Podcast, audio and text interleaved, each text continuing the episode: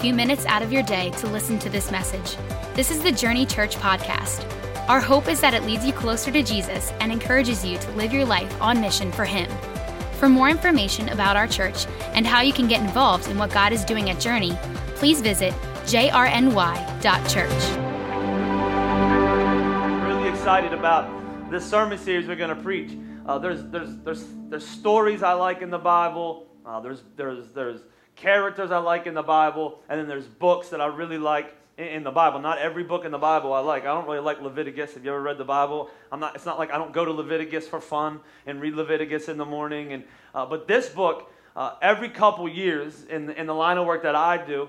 Uh, which I think a lot of you build businesses or entrepreneurs are, are, are seeking to be used by God. This is a book that uh, we're going to go through that will, will, will guide you. Here's what I want you to do. I want you to take your right hand like this. I want you to put it on your heart. You feel you feel your heart? Some of you, are you awake today? what, what What's it doing? Beating. It's beating at all of our campuses. I, I read something this week. Just keep it there for a second. I read something this week and it said, put your right hand on, on your heart.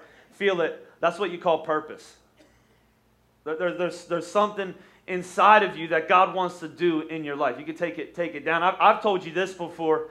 Uh, it, if the point of this life was just to get saved, to just prepare for the next life, and that's all that God wanted to do with your life, uh, then, then as soon as you responded to the gospel of Jesus Christ, that He would stop that, that heart, and you would you would spend eternity with Him, because honestly, there's nothing better than that. We just talked about that last week, but I told you, I said, for me, I live with what I would call the promise of eternity, but I also live with the purpose of eternity. So I know that not only, for most of us, not only does God want to save us, but then He wants to use us. Our heart doesn't immediately stop. And so after that, we need to evaluate, God, what do you want to do with, with, our, with our life? And here's what I want you to understand. God wants you to be an influencer. He, he, he wants you to do something incredible for His kingdom, not for your glory. He doesn't want to build a platform for you. He doesn't want to make you famous, but He wants to use your life to make Him famous. On the other side, it just creates uh, uh, insecurity, co- competition, often addiction, often fear, anxiety when you build yourself. But when you live your life for God's glory as an influencer for His kingdom, Lord, there, there's peace there. Uh, there, there, there's joy there. There's security there. You're not competing with other people. And so I'm really excited about this, because my greatest hope for this church is that we would raise people that influence the change that our world needs. That you would you would leave, because some of you are saying, of course you know you're supposed to be used by God because you stand on a stage and I go change dirty diapers on Monday.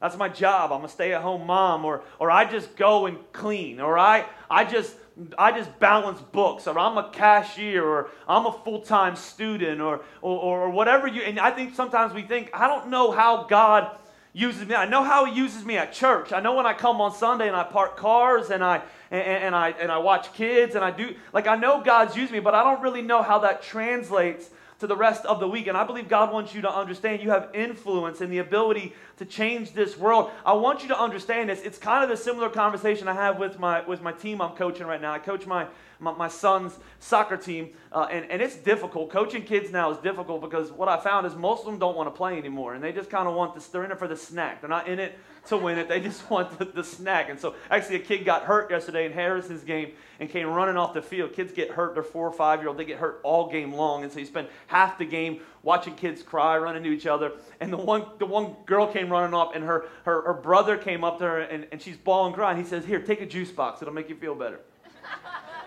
I mean, they're in it for the juice boxes. They're in it before the game even starts. And so I'm trying to explain to them, every one of you is important on this field. Every one of you is important even on, on the bench. All of us have something that we need to do. We need to communicate. We need to hustle. Every play is important. This is the first year. It's about winning and losing. Thank God. Every every person on this team, every time we practice, every dribble you take, everybody on this field ha- has the ability to be a big part of, of this team. And I want you to hear that same thing. I feel like I want to coach you.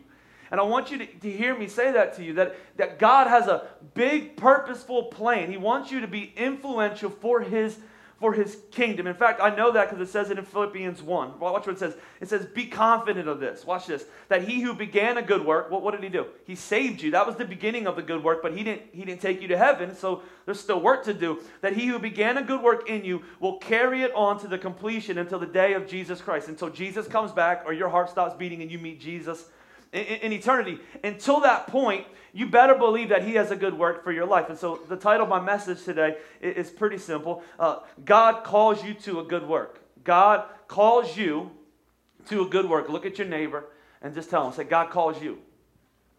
That's weak. That's so weak. You guys are awful. If we're going to have fun today, you're going to have to participate. All right? I'm going to talk, tell you like I tell the little little kids on my team.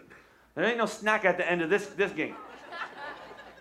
Look at your neighbor and say, you can go to Wawa for that, right? Maybe we should pass out little Capri Suns when you leave. Look at your neighbor and say, say, God wants to use you. There you go. God wants to use your, your, your life. And so what I want to do is I think sometimes we say, okay, I, I understand that, but how do I recognize that? Because I figured out how he wants to use me. I know how he wants to use me. This is not, this is not what I would pick. If I could choose something else, it would not be to stand up here on stage on Sunday morning. I probably wouldn't be up at eight thirty in the morning. Like, it's just not, if in, in my carnal, self-centered, uh, uh, egotistical, this is, if Jesus didn't save me and set me free, I wouldn't live the life that I that I live. This is not the life that I would have picked for myself. This is the life that I feel called to. When you're called to something, it's different. You just keep Keep going because you know you've been called to it. So I figured out what I'm supposed to do with my life, but I think some of you go, how do I, how do I recognize that? Like, how do I know? Does does God use everybody the same way? How do I, how do I know when God's called me? So what I want to do is I want to spend the next four, maybe five, maybe we'll spend ten weeks. I'm not sure until you get it. Uh, I, I want to spend, I want to spend time in my favorite, one of my favorite books of the Bible is called Nehemiah. And the reason I like Nehemiah uh, is because he's just a normal, he's just a normal guy. In fact, he's he's he's about as far away from a guy that you would think would be used to do what he's about to do as possible. I mean, he has a cush job. The Bible says he's a cupbearer. We're gonna we're gonna see this in the story, which means his main job is to taste the wine for the king and, and to throw parties. I mean, this dude has a phenomenal job. The the sun has shined on, on, on him, right? Like, he was a professional party throw. Think of the people that you idolize. Look at their life and you go, man, they're great. They have a blog. They do workouts. They do this. They do that. This guy had that type of, of life. And you're going to see in the story that God completely changes who he was. He has no theological background. Uh, he's not in school for what he's about to do. He simply meets God, and God pulls something out of his life. And he recognizes, and I'm going to show you this today, and we're going to keep going. He recognizes God wants to use my life in an influential way. So we'll turn to the book of Nehemiah chapter one, and we're going to read a pretty big portion of Scripture, so stick stick with me. The Bible says, and I, I, got, I just want to introduce you, it says, these are the words of Nehemiah. So this is, this is written by Nehemiah, uh, about Nehemiah. He says, in the month of Kislev, in the twelfth year, while I was at the citadel of Susa, Hanani, one of my brothers, came from Judah with some other men, and I questioned them about the Jewish remnant that had survived the exile. Now, I'm going to explain all this to you in a second. I want to read it, then explain it. And also about Jerusalem. That's his home. That's where he, w- he was from. They said to me, those who survived the exile are back in the province. They're in great trouble and disgrace. The wall of Jerusalem is broken down, and its gates have been burned with fire. When I heard these things, I sat down and, and wept. So he's telling us this, this, this conversation wrecked me. For some days I mourned and fasted and prayed before the God uh, of heaven. And here, here's his prayer. He says, then I said, Lord, the God of heaven, the great and awesome God, who keeps his covenant of love with those who love him and keeps his commandments. Let your ear be attentive and your eyes open to hear the prayer your servant is praying before you day and night for, for your servants. The peace of Israel. I confess the sins we Israelites, including myself and my father's family, have committed against you. We have acted very wickedly towards you. We have not obeyed the commands, decrees, and laws you gave your servant Moses. Remember the instruction you gave your servant Moses, saying, if you are unfaithful, I will scatter you among the nations. But if you return to me and obey my commands, then even if your exiled people are at the farthest horizon, I will gather them from there and bring them to the place I have chosen as a dwelling for, for my name. We see this in Scripture. They they they, they rebel. God kind of takes his hand of protection off them. They're, they're in the middle of this, this season. They are your servants and your people whom you redeemed by your great strength and your mighty hand. Verse eleven says, let your ear be attentive to the prayer of this your servant and to the prayer of your servants who delight in revering your name. Give your servant success. He's, we're going to see next week. He's about to go talk to the king. Give your servant success today by granting him favor in the presence of, of this man. And I love this last part. Watch what he says. I was a cupbearer. Not I am a cupbearer. In, in other words, what he's saying is, this moment changed who I was.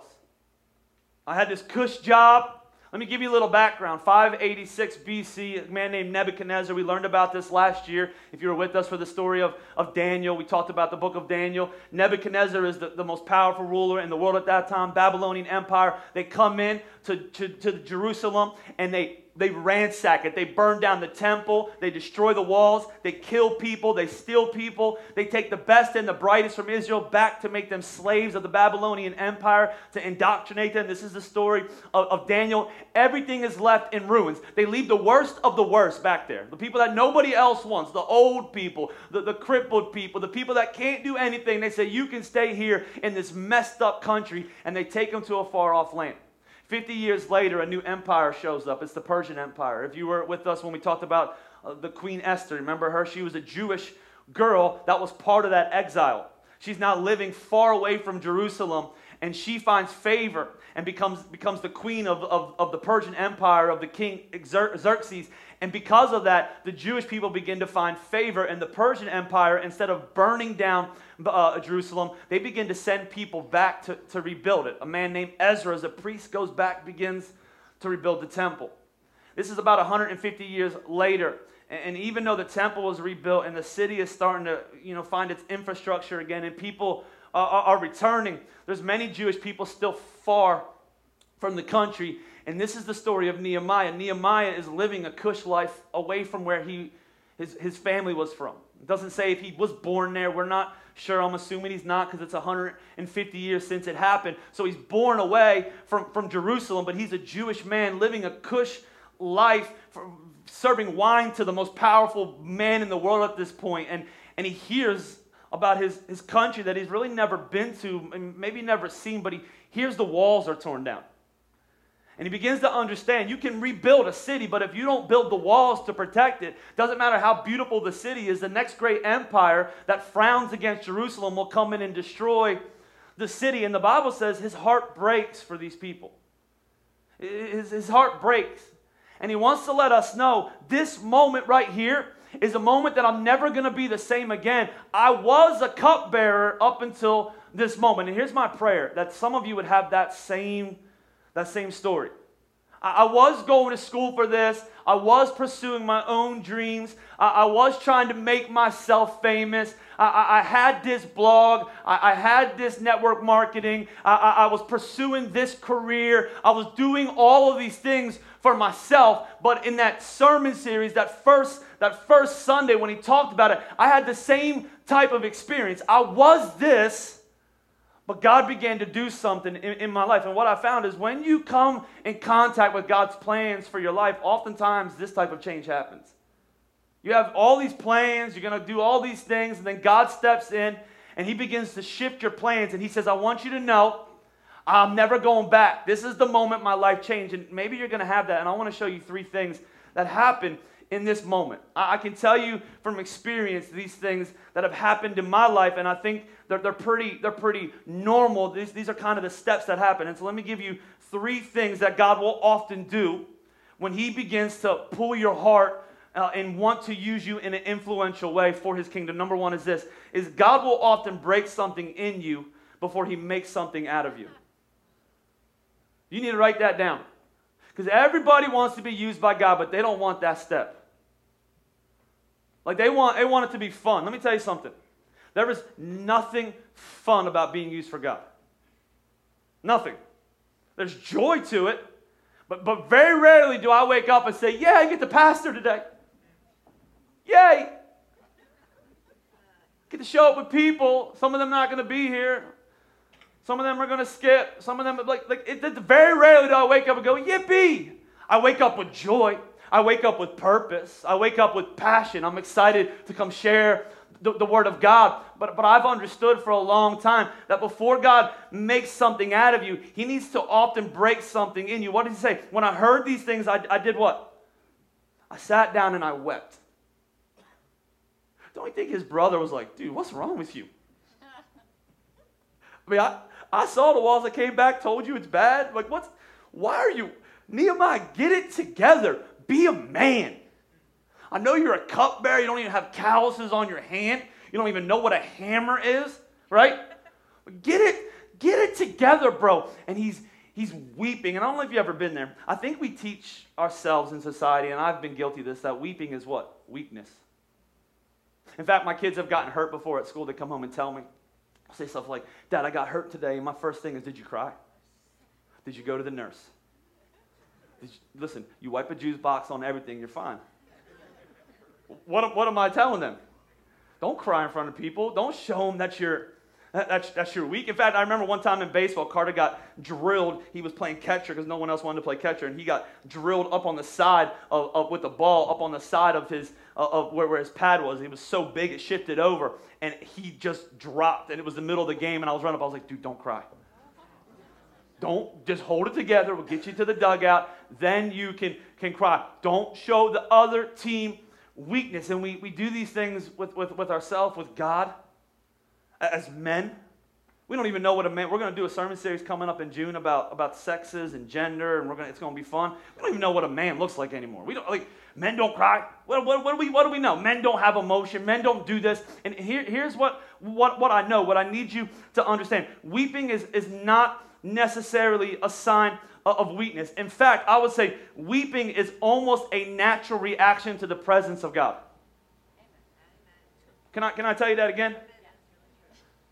Weeping, if you ain't ever wept in God's presence, you ain't ever been in God's presence. Because it will flatten you to your knees. I can't tell you, I can tell you when I got, I can give you examples, but I'm just going to give you two. When I got saved when I was eighteen years old on the on the, the, the steps of, of Hershey Arena. I think sometimes you guys think I make that up, and sometimes I even thought I made that up until my aunt told my wife. I remember I was there at that same convention, I was a sponsor, and I remember looking over and seeing, she calls me Stevie, I remember Stevie breaking down on those steps. I can't tell you, I, listen, I wasn't even there for God. I was looking for my girlfriend who was in another youth group across the Hershey Arena. I was walking up the steps to go into the, the thing you walk around at the arena to go find her. And as I was peacing out on the presence of God, something dropped me to my knees. And my day, my, my life changed there. I was a joke of a teenager. I was looking for my girlfriend, but God said, no, no, no, no, no. And I remember just weeping. I can't tell you how many times in, in, in church over the last few few years that we, we've been going through stuff as a church, because if God wants to, to, to make something out of you, He has to do what? He has to break you. And so we constantly are feeling the pressure of being broken. I can't tell you how many times that I've walked into this, this building right here. I put my white headphones in with my iPhone, and I've blasted a song, and I have sung as loud as I can possibly sung, as I have done Jericho walks. If you don't know what a Jericho walk is, you weren't in church in nineteen ninety. That's when a Pentecostal church started getting crazy, right? And started marching around the walls. If you don't know the story of Jericho, you yell and everything falls down. I don't know if we want that part of the story or, or not, but I'll do a little Jericho march around these chairs, and I'll just begin to pray, and God will break me in that moment. And I, I will weep. Weeping is a sign that you are in God's presence. And here's what I know. God often builds His strength in you through moments of holy sorrow. You know what I found out when I was studying this, this, this week about Nehemiah? One of his jobs of being the cupbearer was to never be too emotional. There's actually historical data that gives accounts of cupbearers having bad days and going into the presence of the king, because their job is to set the, the culture, the, the mood, uh, make sure the party's right, and going in with, with the wrong demeanor on their face and the king killing them. I mean, he would have grown up suppressing these feelings of, of, of pain and, and bad days. He, he, he would have been all hyped up on, on wine and probably drugs. I'm not sure what he took to always, he was taking some kind of happy pill, if you know what I'm saying. This was, this was a feeling he would su- suppress, and he gets into the presence of God, and what happens? The thing that was buried deep down inside of him that he was going to need to be effective for the will and the call of God, God brought back up. And some of you have suppressed insecurities, and you, you've suppressed uh, uh, uh, uh, talents and all sorts of things. You're going to get in the presence of God, and he's going to break you wide open. He's going to pull things out of you that you didn't know were in there, but he will do it through moments of holy sorrow. And here's why it's so important. Everything great that we do for God's kingdom starts with a broken heart. Everything. Doesn't start with the selfish heart because that's about you. Doesn't start with the salty heart because that's about you proving somebody else wrong. It starts with the broken heart, where you go, God, God, just use my life. God, I'll, I'll do anything. God, I feel what you feel about these people. I feel what you feel about this country. I feel what you, you feel about this, this, this, this, these, these, these people that are struggling in this economic status, or these people that are suffering, or these people that don't have water to drink. God, I, I feel I feel what you feel. The Bible says in Romans five, these moments are good. Watch what Paul says. He says, not only so, but we also glory in, in our sufferings, in the moments that we're being broken. Why? Because we know that suffering produces perseverance, perseverance, character, and character, hope. James one says, consider it pure joy, my brothers and sisters, whenever you face, face sorrow, trials, suffering of many kinds. Why? Because you know that the testing of your faith produces perseverance. Let perseverance finish its work so that you may be mature and complete, not lacking anything. Before God makes something of you, he has to break something in you. How do you begin to be influential with, with God? You pray this, God, break my heart. God, break my heart. Why has Journey Church been influential for the last thirteen years? Broken heart. We, we live with a broken heart for our world. We, we live asking God to allow us to feel how your neighbors, how they feel, how your loved ones feel, how it feels to be far from God, how it feels to live in fear and anxiety and, and brokenness and, and, and lossless. Every great company that has ever existed in this world began with somebody that influenced. I'm not talking about a one-generation company, but influence, change, and, and, and, and made, a, made, made a dent in history. Started with somebody that had a broken heart. God, break my heart for what for what break yours. If God wants to use you, he first has to, to break you. Number, number two, in this moment, God will often begin to show you things that others, others seem to miss. In, in this moment, God will often begin to show you things that others seem to miss. Well, what it is, what did his brother see? Broken wall. That's what he saw. He saw facts. He stated facts. It's like when you see, there's a broken wall there. There, there, there, the people are suffering there. Those people are going through things there. What is, what, what does Nehemiah see? He doesn't see it as, as a fact. Here's a statement of facts. What does he do? He, he, he hears it as a call to act. In other words, he, he sees something different. He doesn't see a broken down wall. He sees a calling. He sees a possibility. He, he, he sees and hears God saying, go do this. You will often begin to see things that others seemed to miss. I knew this was happening to me when it came to church uh, because I would start to see things that ticked me off. Like normal things in church that I would say, these aren't these aren't right. Let me give you an example. I, I'm from Phoenixville, and so I walk up and down in town all the time. I get my hair cut downtown, and on the, the corner of Church Street and Main Street, there's a museum. It used to be a church. One time I, I, I did some studying on this because it ticked me off. It ticked me off that there used to be a church there that reached people far from God, and now they were showing Civil War artifacts. It, it ticked me off that they, the National Historical Society owned it, and, and, and the people of God built it. It, t- it ticked me off. It was like, and I, for most people, they just walk right by there, but for me, I'm like, this ain't right. That ain't right because that's what's happening to churches all over America. They forgot what they're about. They forgot why they do what they do. They forgot they're supposed to be a light, a city on a hill that cannot be hidden. They forgot what church is all about. And so now for most people, church is a thing you do for an hour a week.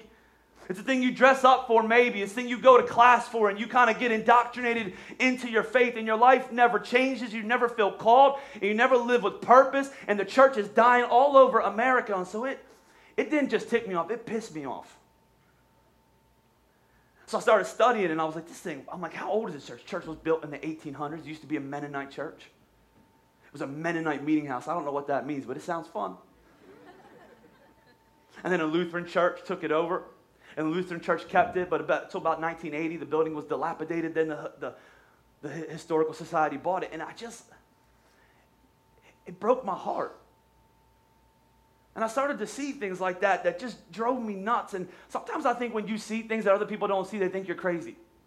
And sometimes I think we get we get frustrated with them. I think even the conversation with Nehemiah and his brother, his brother was like, the wall's broken down. He kind of just kept going. And Nehemiah's like, what? The wall's broken down. He starts crying. His brother's like, what's wrong with you? And he starts to see maybe a plan. You're going to see it, a plan in his head, uh, a plan of action, uh, processes, steps, uh, a prayer that he's going to pray to go have a conversation that could or could not cost him his life. I mean, with, with the king, like he starts to see things that other people w- w- were missing. And I found sometimes in my life that I get frustrated with people because I'll see things that other people don't see in the areas that God has called me. And, and God has kind of calmed me down in the area and said, here's why you see them, because you're supposed to do something about it. And you'll start to see that God will begin to show you things that other people don't see. But you'll know, notice in Nehemiah, what did he do? He didn't get mad at everybody else. Everybody else, let's go build the wall. Why aren't you seeing things right? What does he do? He gets his mind right with God. He doesn't complain about it. He doesn't ignore it. He handles it. He realizes this is God's call on his life. You see, I stopped being frustrated with people a long time ago because there's some people who simply are not called to what I'm called to.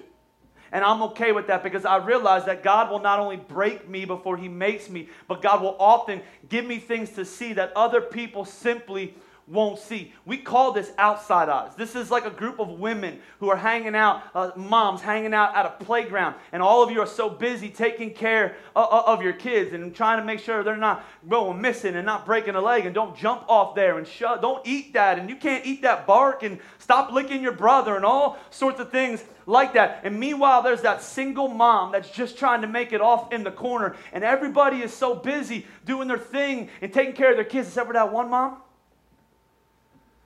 That one mom who God wants to use to be a to be a light to the maybe the moms like this, and she, everybody else don't see it, but that, that one mom sees it. Her heart, she can feel it. She can feel because she's been broken, because God's taken us in. She can feel how that, that girl feels. Or maybe, maybe it's the kids in school. And you, all the kids are going going in, they walk in, they sit at their table in the cafeteria, and they all sit down, and they're eating, they're talking, and they're making making noises with their body, and they're on their phones. Then there's that one kid off in the corner that's sitting by themselves. You know who I'm talking about? And your kid, because God is starting to help them to see things that other people don't see, sits down and is talking and looks up and sees them, and they're the one that goes over and sits with them. That's called outside eyes. You begin to see things that other people don't see. God will... God will often do this in, in your life, and what happens is you, you can't in those moments get frustrated with other people because God's calling you, you to go do it. Don't talk about how messed up and evil that the world is.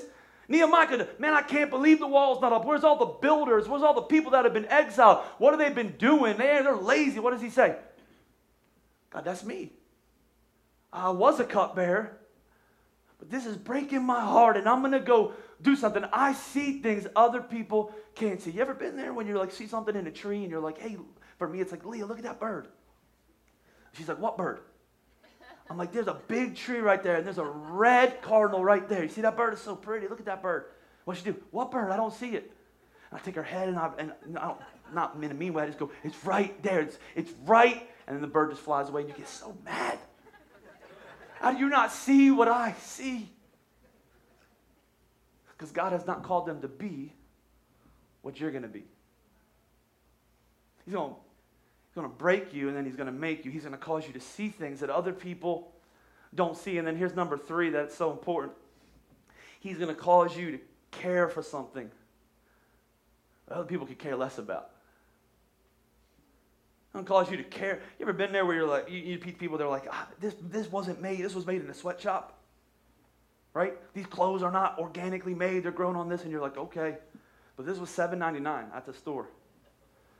People get so mad. Or you, you, you, you're people that drink organic stuff. And you're like, you know how they treat those those cows? And you're like, yeah, but Aldi's is only two dollars for a gallon of milk. And so people get so mad at you. Or, or maybe it's a show that you watch. My wife, she watches a show called Chesapeake Shores from time to time. Actually, our whole house watches it. Sometimes she'll watch shows like that, and she she just gets emotional. Not because it's a phenomenal show. I'm like, this is a, this is like, this is not that good of acting. But she watches a show, and, and she she gets emotional. And the reason she gets emotional is because uh, she, she likes like she the way it makes her feel, the city that it's in, the family environment, that that that they represent. All the kids are kind of home, and they're all living in this big big house together, and it's it's just the kind of life that she she envisions, maybe without the kids moving back, just visiting. And so she she gets emotional when she watches it. I'm like, what's wrong with you? This is this is this is this is on Hallmark Channel. That stands for Bad Acting Channel, right? Like, what is wrong? Like, why are you so emotional? It's because she cares about things that maybe I don't care about. The truth is, the reason she cares so much about that is, and, and why she's so good at her current job at this church, is because she's passionate about the way people feel. She wants them to, to feel accepted. She wants them uh, to feel how God feels about them. So she's built that into this church, and she's she's passionate about that. And there's some things that, that I go, man, I don't really care about that, but, but you do, because God's called you to be influential there. And what I found is God will often do that in our lives. He'll, he'll begin to cause you to care for things that other people could care care less about. That's the only explanation for Nehemiah. Think about it. His heart breaks. one hundred fifty years, people have been walking by this wall, and a cupbearer in a far-off land hears about a wall that has never been up probably in his lifetime.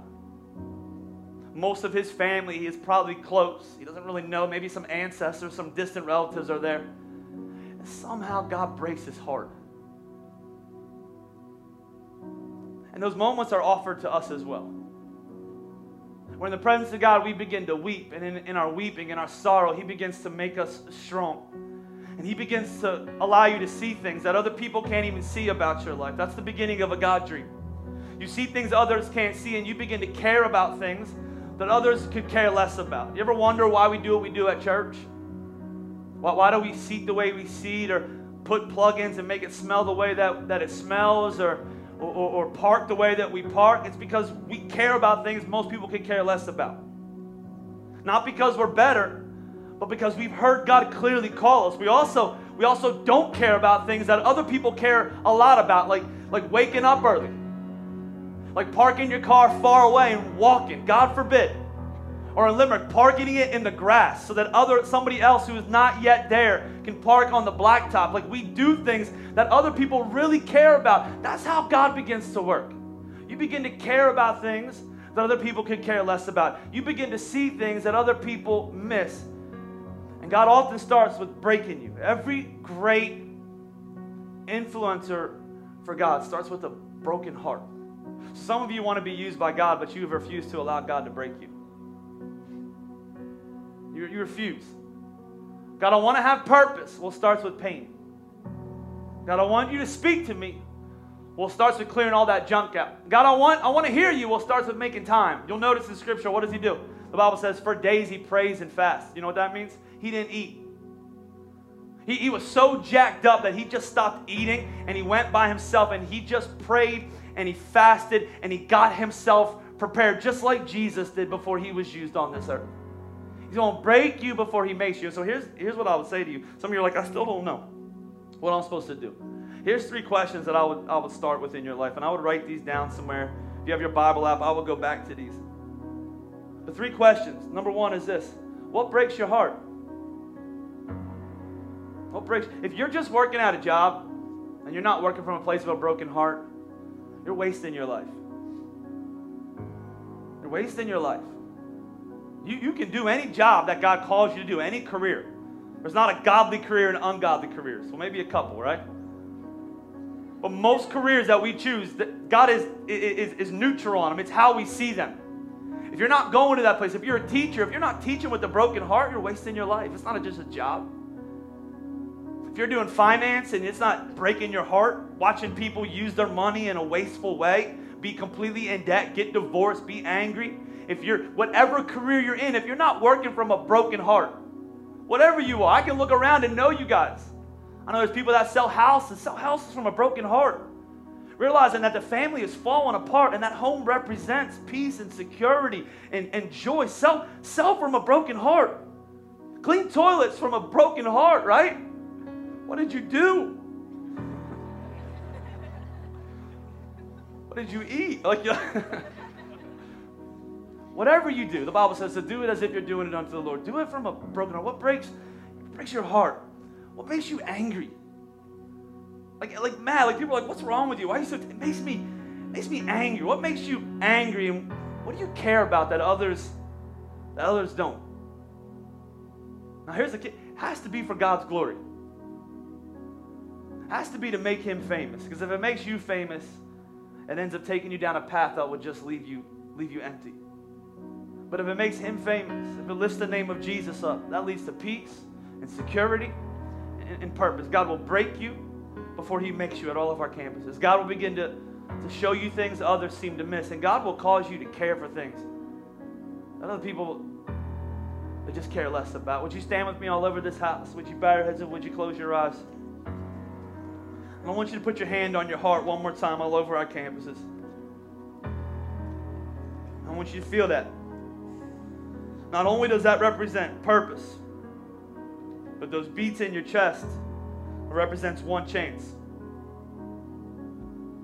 You got one chance. Every beat that your heart beats is one beat closer to death. And life is a gift. It's filled with purpose. Listen, we live, we live with the promise of eternity through Jesus Christ. But I want my church to live with purpose. I want you to know that God wants you to be influential for his kingdom. That whatever you do, you can do it for God. My prayer is that he would begin to break your heart. Some of you in this place, that you would have that type of moment right now. That this would not just be a typical altar call where you check out because you're already saved. But that you would begin to say, God, break my heart. God, mold me into what you want me to be. God, enable me to see things in my life that others seem to miss, because you have a specific purpose and plan for me. God, begin to birth a care in my life for things that other people just walk by. You're going to see over the next few weeks a miracle that takes place in a heart like this. You're going to watch as this man begins to set this, this, this building project up, and he accomplishes something historical in fifty-two days. That's what happens when you give your life to Christ. He accelerates it.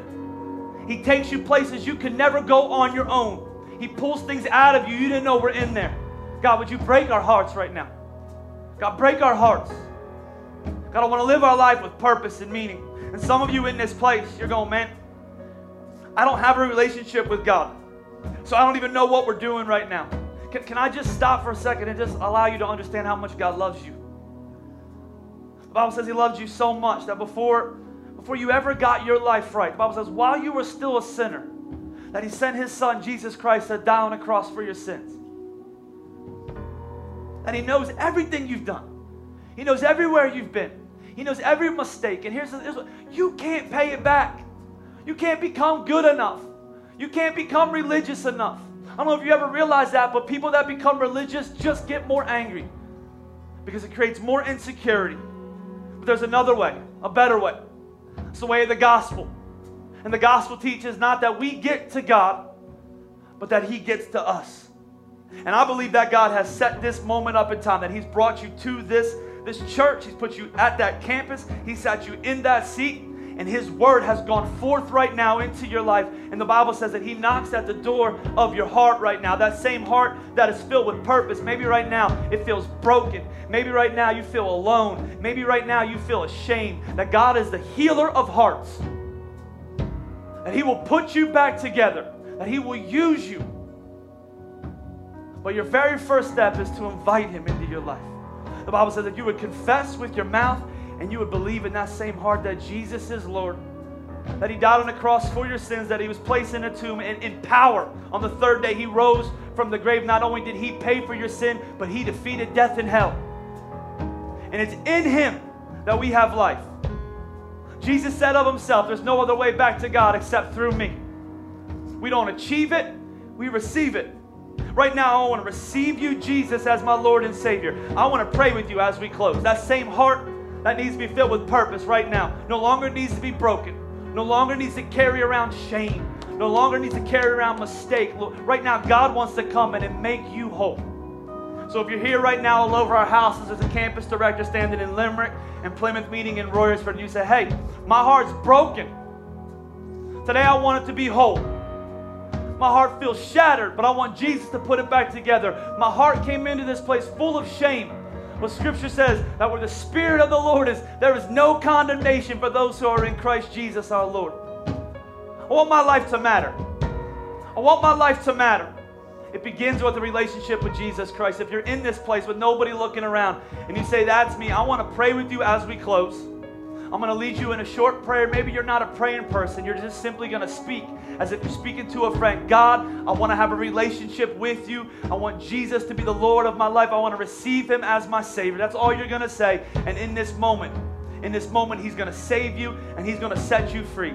But what we do at this church, it's just like as a as a father, when my kids need me, without using any words, they simply shoot their hands towards me, and that means pick me up. That's the exact same thing that we do. One bold step of faith. This is an important moment. How, how you start anything is a great indicator of future success. I'm going to live my life with boldness, and so I'm going to make this decision in a bold way. Right now is going to be my day. Right now is going to be my time. This Sunday morning is the day that Jesus is changing me. I once was lost, but now I'm going to be found. I once was dead, but now I'm going to be alive in the name of Jesus Christ. If you're in these rooms and that's you, today I need to get my life right with Christ. My heart is broken, but today I want it to be healed. I just want you to put your hand towards heaven, and I want to know that I'm praying with you as we close. Jesus is going to be the Lord of my life. At all of our campuses, I want you to keep your hand up so that your campus director can recognize you, so that we know we're praying with you. I see a hand right here. Is there anybody else? Say, hey, Pastor, that's me. I see another hand right here. Is there anybody else? Say, hey, Pastor, that's going to be me. I'm walking out of this place with purpose. My heart's going to be healed. In Jesus' name, is there anybody else? And say, hey, Pastor, that's going to be me. That's going to be me. Let's pray together all over our houses. Jesus, thank you for this day. Thank you for that person at the Limerick campus that's responding right now. Well, thank you that this is a monumental, life-changing moment. This moment's going to change every other moment about their life. Every mistake, every moment of pain, every moment of sorrow, every time they suffered without purpose, Lord, today their life is going to be different. They're going to leave this place and be a brand new creation. That's what Scripture says. Jesus, thank you for saving us, and thank you for setting us free. Thank you for the three people in Plymouth meeting that are responding right now. Yes. This is a moment that's changing our lives forever. Jesus, thank you for saving our sins. Thank you that you don't you don't save good people. Lord, you, you save broken people like us. Lord, we can say now that we were once lost and now we're found, and we leave this place full of a purpose. Lord, the best moment of our life is not only the moment that we get saved, but it's the moment that we wake up the next day and we realize that we're here for a reason. Lord, I pray that you would birth that. Lord, that you would build and create influencers in this church, Lord, that they would not just go to their job tomorrow. Well, life is a gift, that our heart is beating, so you have a good and purposeful plan for us, Jesus. So thank you. Thank you for what you've done. Thank you that your word never returns void. Thank you, Lord, that you're going to continue to speak through your word for the remainder of this series. In Jesus' name that we pray. One more time, Journey Church, would you shout amen? Amen. Come on, let's clap together.